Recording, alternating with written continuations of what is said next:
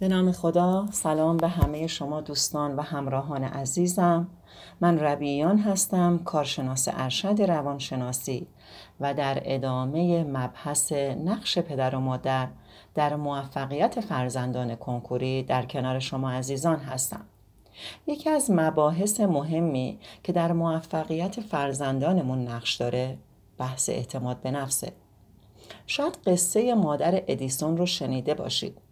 اون وقتی ادیسون در سالهای ابتدایی تحصیلش بود، نامه از طرف مدرسه گرفت که مضمون نامه اینطوری بود: فرزند شما غیر قابل یادگیری است.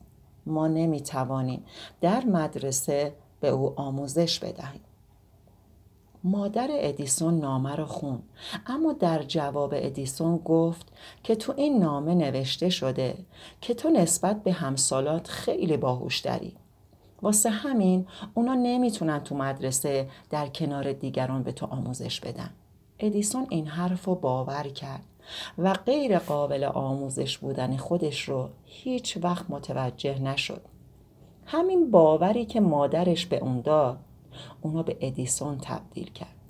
پس مطمئن باشید و مطمئن باشید هدیه‌ای که شما با دادن اعتماد به نفس، باور و تشویق میتونید به فرزندان خود بدید، هیچ وقت کتاب و کلاس و شرایط ویژه که در اختیارش میذارید به اون نمیده.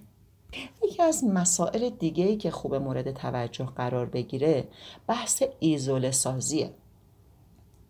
زمان کنکور خیلی لازم نیست تمام فضای خونه رو به کتابخونه تبدیل کنید.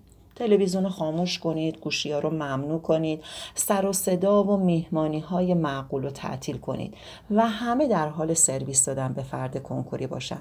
این یه اشتباهه.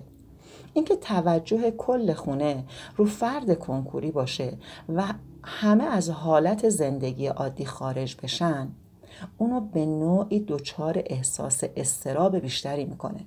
چون تو این شرایط میخواد نتیجه این همه همراهی شما و زحمات بی حدتون رو با نتیجه عالی بده و کوچکترین شکست های مسیر واسه اون خیلی سنگینه، با اونو خیلی به هم میریزه و احساس میکنه که زحمات شما رو به باد داده. فرزند شما باید حتی تو سال کنکور تو خونه مسئولیت های هر چند کوچیک رو داشته باشه. گاهی ظرفا رو بشوره و یا تو کارهای دیگه خونه به شما کمک بکنه. از اینکه با ما همراه بودید ممنون شما هستم. خدا نگهدار.